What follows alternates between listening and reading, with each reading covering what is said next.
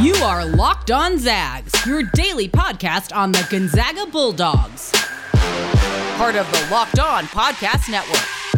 Your team every day.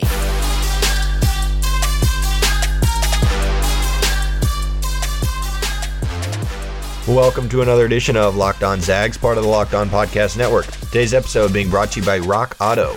Amazing selection, reliably low prices, all the parts your car will ever need. Visit rockauto.com Tell them Locked On sent you. I'm your host, as always, Stephen Carr. Today is Monday, June 21st. And today on the podcast, we are talking about summer tournaments because a whole bunch of Zags are in training camps right now or just preparing themselves for either FIBA tournaments or the Olympics. So today we're going to give you the full list of current and also some former Zags to watch out for this summer. Of course, we're also going to reveal the second ranked recruiting class of the Mark Few era. And if you've been paying attention the last six weeks or so, you should know who these final two classes are. As a programming note for all of you guys, this week we are going to have Monday, Wednesday, Thursday episodes. My wife and I are taking a very much needed vacation for a few days this coming weekend, and we're likely going to get back on late Sunday night. So there's not going to be a podcast next Monday morning. So this is the official schedule for the next two weeks. This week is going to be Monday, Wednesday, Thursday. Next week is going to be Tuesday, Wednesday, Friday. Still going to get you guys content three days a week. It's just going to be uh, a little bit more scattered than normal. All right, before we get to summer tournaments and some recruiting rankings, let's hit you with a couple of small pieces of news here. The NBA Draft Lottery happening tomorrow night. For those of you that want to see which team ends up landing in the top three and we'll get a chance to drafting Jalen Suggs, the Rockets, the Pistons, and the Magic are all tied for best odds of getting a top three pick. Jalen Suggs' hometown team of Minnesota played really well down the stretch of the season, and they were in the, the one of the worst three teams. They ended up getting the sixth best odds of getting a top three pick. So we'll see what happens tomorrow night. It's doubtful that Minnesota ends up getting a top three pick like it looked like they were earlier this year. Players started arriving to Gonzaga's campus in Spokane. Chet Holmgren came in. He is going to be number 34 next season, and he's the first player to wear number 34 since Bol Kong. Uh, Richard Fox, also a notable number 34 from back in the day. Anton Watson, also back in town, along with Drew Timme. They've been working out back in Texas uh, with a personal trainer for the uh, end of spring, start of summer. Ben Gregg is back in town. He worked out in Portland with Kyle Wiltjer a little bit, so that was exciting to see that. And I think it's just exciting to see pictures of the team working out because I think that gets fans kind of amped up for the season, even though we're in a very, very boring part of the offseason without a, a whole lot of news happening.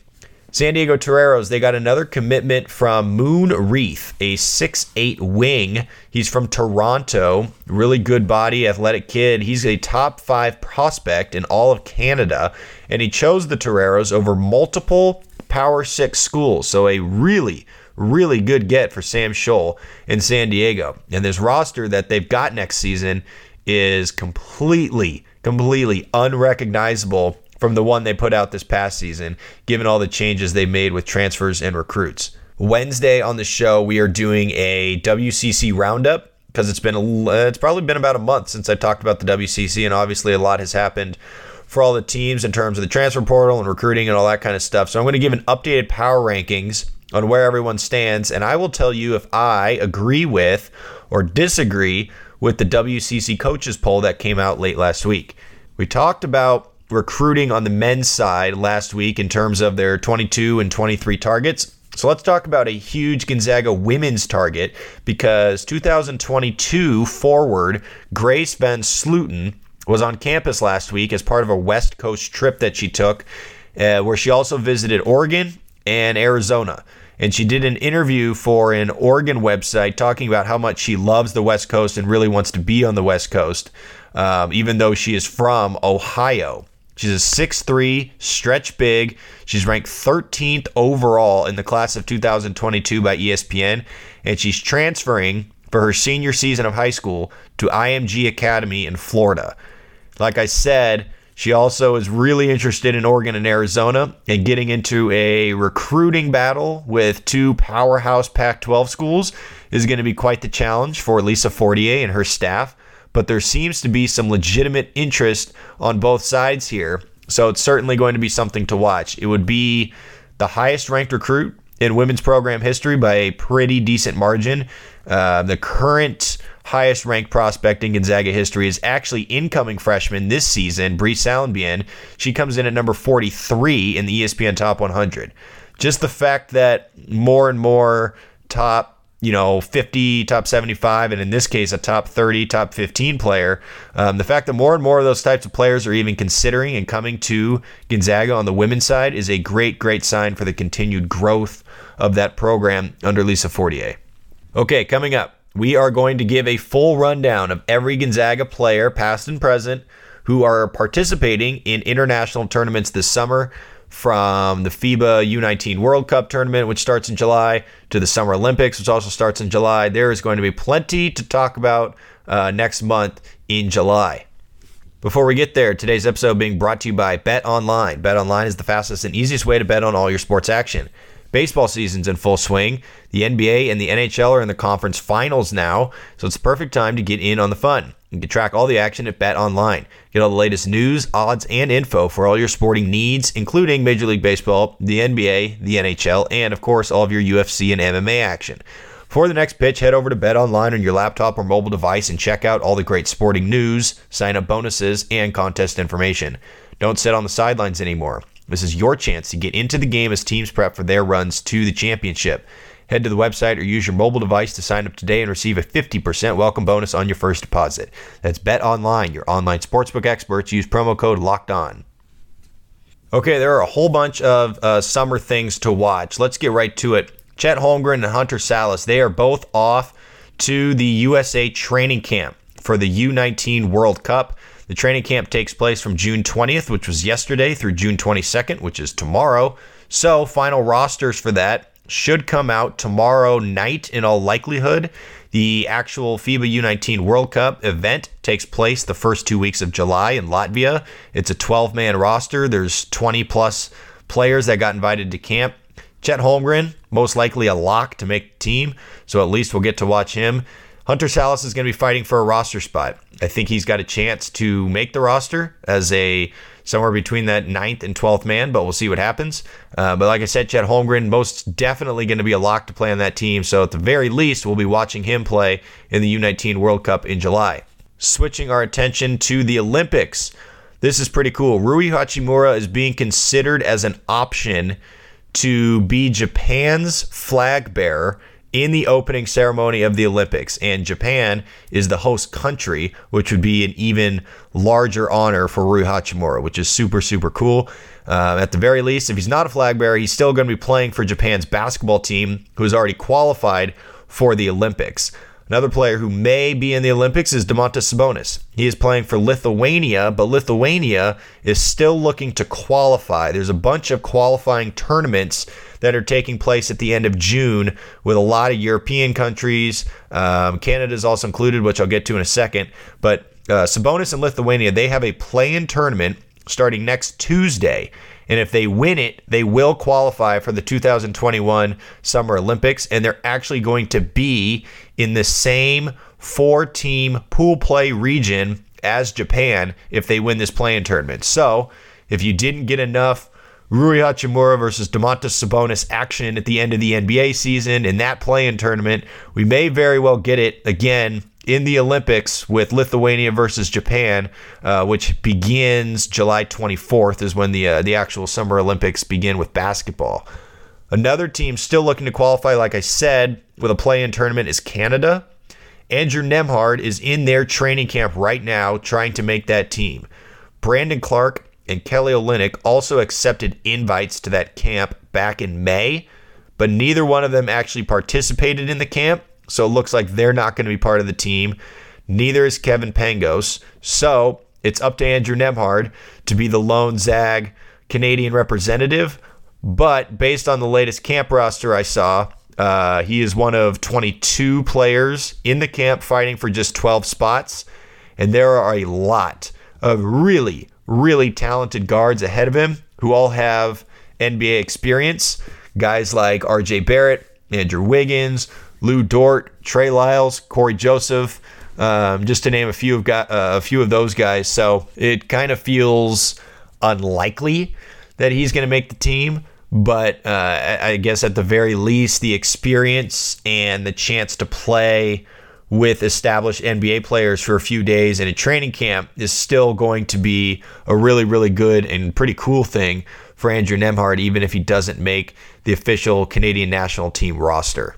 So those are all the players that we can uh, look and watch for. Of course, on the NBA front, there's going to be summer league as well eh, happening in August, and we'll see, um, you know, Jalen Suggs and Corey Kispert, Joel Ayayi, Filip Petrusev. We'll keep an eye on them and what they do in the summer league, plus the Olympics, plus FIBA U19. It's going to be a very very busy July and August. There's going to be some stuff for Gonzaga fans to actually watch, which will make the offseason hopefully go a little bit faster. All right, coming up to finish the show, we are revealing the number two ranked recruiting class of the Mark Few era, and it includes perhaps the most polarizing player to Gonzaga fans in school history, and I think you know who I'm talking about. First, a minute to talk about Built Bar, the best tasting protein bar on the market. Built Bar is the amazing low calorie, low sugar, high protein, high fiber, amazing tasting protein bar with 100% chocolate on all bars. If you're not sure which flavor you want, you could try a mix box with multiple flavors. All of them are soft, easy to chew, and absolutely delicious. Not only do they taste great, but they're healthy too. They're great for the health conscious guy, and also for anyone looking to lose or maintain weight while indulging in a delicious treat. Most built bars have 17 grams of protein and just 130 calories, 4 grams of sugar, and 4 grams of net carbs. So go to builtbar.com, use the promo code LOCK15, and you'll get 15% off your next order. That's LOCK15 to get 15% off your next order at builtbar.com. Today's episode also being sponsored by Rock Auto. RockAuto.com is a family business serving auto parts customers online for 20 years. They have everything from engine control modules and brake parts to tail lamps, motor oil, and even new carpet. Whether it's for your classic or daily driver, get everything you need in a few easy clicks delivered directly to your door. The RockAuto.com catalog is unique and remarkably easy to navigate. Quickly see all the parts available for your vehicle and choose the brands, specifications, and prices you prefer. Chain stores have different price tiers for professional mechanics and do it yourselfers. RockAuto.com's prices are the same for everybody and are reliably low. So go to rockauto.com right now and see all the parts available for your car or truck. Write locked on in their How Did You Hear About Us box so they know we sent you. Amazing selection, reliably low prices, all the parts your car will ever need. RockAuto.com. We are down to the final two, the best two recruiting classes of the Mark Few era. And I've heard from a lot of people who have really enjoyed these rankings and kind of taking a look back in the time machine and reminiscing on players past. So that's been really awesome to hear from you guys. It's kind of been a fun way for me as well to get through a portion of this offseason. Obviously, there's still a lot of offseason left, and this is kind of a slow time, uh, but this has been fun. So let's get to it. The final two classes. Today, we are revealing the number two class of the Mark Few era and that class is the class of 2014. And the class of 2014 includes Josh Perkins, Silas Melson, Domantas Sabonis, Bryan Alberts, Byron Wesley, Eric McClellan. Let's start with Eric McClellan because he might be the most underrated, impactful player Gonzaga's ever had in terms of keeping the program afloat. Because without him and his heroics in the late in 2016, Gonzaga probably misses the NCAA tournament for the first time in the Mark Few era. His WCC tournament in 2016 was one of the best ones in school history. He averaged 20.3 points, 3.7 rebounds, two and a half assists. He went 18 for 18 at the free throw line, and he turned the ball over one time. He had a complete out of body experience to help Gonzaga beat BYU and St. Mary's on consecutive nights and continued their NCAA tournament streak. He also went on to score 22 points in the win over Utah in the second round to get Gonzaga back to the Sweet 16 for the second straight season. Uh, as we remember, he actually came in from Vanderbilt. Um, he was a a winter transfer essentially. So he sat out the first half of the 14 15 season, played in the second half of the 15 season. He was kind of a backup, didn't play a whole lot of minutes to be honest, uh, but he was ready to go in that 2015 16 season, was a starter, double figure score. Um, you know, kind of a, a little bit of a distributor, more of a scorer than a distributor, to be honest, but a good rebounder at the guard position, decent enough three point shooter. But like I said, his leadership and his clutch abilities down the stretch of that 16 season is what he'll always, always be remembered for. he's had a pretty good um, international career as well since he's left Gonzaga. His best two seasons came in Mexico back in the 17 18 season, where he played 39 games, averaged 17 and a half points, five and a half rebounds, and four assists in Mexico. And then this past year, in uh, actually the last two years, he's played in Austria and he's been uh, he's averaged 13 and a half points basically both years right around four rebounds and three and a half assists so a really nice international career for eric mcclellan and like i said his 2016 heroics will always be remembered by gonzaga fans the other transfer of this class was byron wesley and he was really the first graduate transfer um, that Gonzaga had and kind of started this run of graduate transfers after him. And he came in with that, he was kind of the, the finishing touches on that 2015 team that made the Elite Eight. He's kind of the forgotten player, it seems like, on that roster. He, he came in from uh, USC, Southern California, uh, where he was a 17 and a half point scorer his junior year. So he took a, a little bit of a diminished role uh, where he, you you know he wasn't needed to score 17 and a half points, but he was still a double figure score at Gonzaga. He averaged 10 and a half points and four and a half rebounds and two and a half assists his senior season at Gonzaga, and he was kind of a slashing wing that Gonzaga really hadn't had for several years, to be quite honest. Uh, Elias Harris kind of was that his freshman year, but he ended up being more of a a forward um, and played more on the interior than he did on the perimeter. Uh, Byron Wesley was kind of that slasher that they they wanted and needed and didn't really have for um, the, the, the prior several seasons. So it was fun to have Byron Wesley. Like I said, I think he was a very very underrated piece of that 2015 Elite Eight team, the one that finally broke through and got back to the Elite Eight for the first time since 1999. Byron Wesley also has had a pretty decent uh, international career two years ago, he was playing in Finland uh, and he averaged just under 20 points a game and six and a half rebounds. This past season, he's been playing in France uh, and he averaged 17 points, four and a half rebounds, and five assists. So, really, really solid international career for Byron Wesley. Uh, he played a little bit in the G League after his time at Gonzaga as well. So, um, a really underrated. I feel like Byron Wesley has been forgotten in the history books of Gonzaga because they've talked about all these recent grad transfers, but they don't talk really too much about the one that kind of started it all and a really, really underrated piece of that 2015 team in Byron Wesley. All right, let's talk about Bryan Alberts now because he, in probably any other era of Gonzaga basketball prior to this one, would have played a ton of minutes. But he became um, kind of a casualty of really, really good guards ahead of him. And so after three years in the program, he ended up transferring out because he kind of been recruited over a little bit. He came in in the 14 15 season, obviously, and he redshirted.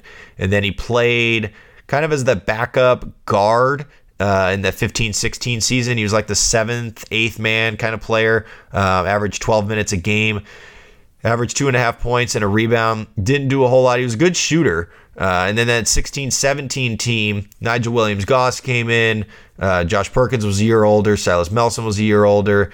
And, um, you know, he, he was basically the 10th man at that point. point, And he had basically fallen behind a ton of guards and he ended up transferring out and going to Long Beach State, a spot where he could play a lot more minutes. And that's what he did. He averaged 29 minutes. Each of his last two seasons at Long Beach State was a double figure score. A much better place um, for him to get minutes and, and buckets and it ended up, uh, you know, catapulting him into an international career as well. He played a year in Sweden, and he's also played his last year in Iceland, where he's been a double-figure scorer uh, each of those two seasons. He's played in Iceland in the 2021 season, averaged 15 and a half points and two and a half rebounds. So shout out to Bryan Alberts.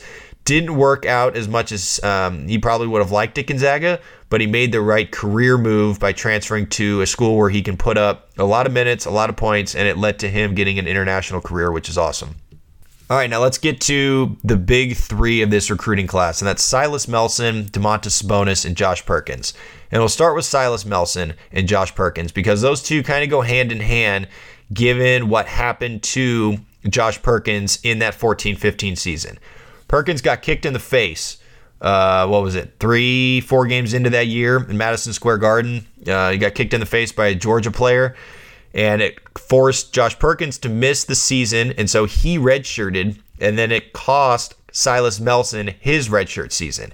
The plan was for Melson to redshirt the 14 15 year. And I think one of the biggest what ifs that you can ask about Gonzaga basketball over the last decade is what if Josh Perkins never gets kicked in the face and he doesn't use that redshirt year and Silas Melson does? What if Silas Melson was the fifth year guard on the 18 19 team instead of Josh Perkins? There's a whole lot of what ifs based on that chain reaction. Um, and I think that's a really, really interesting one to to kind of you know maybe I'll spend a whole episode one day in the future kind of parsing that whole thing out. But let's talk about Silas Melson. Like I said, he had to uh, kind of change his plan because he was not supposed to play in that 14-15 year, but he ended up playing because they needed another guard, and uh, he played all 31 games after he kind of you know decided the the coaching staff decided that he would be eligible averaged just around 10 minutes, was kind of a defensive specialist, contributed where he could offensively. But then he um, became a huge part of that 16 team and a huge part of that 17 team, basically as the sixth man off the bench for each of those rosters. Averaged just over, you know, somewhere between 20 and 25 minutes, seven points, a couple rebounds, a couple assists. Really, really good defender, great free throw shooter. Um, you know, he was a really, really good three point shooter, uh, near 40% on that national championship team in 2017. And then as a senior in the 2018 team, he entered the starting lineup, uh, had a great senior season. And I think the best thing about Silas Melson is that he rarely ever made mistakes.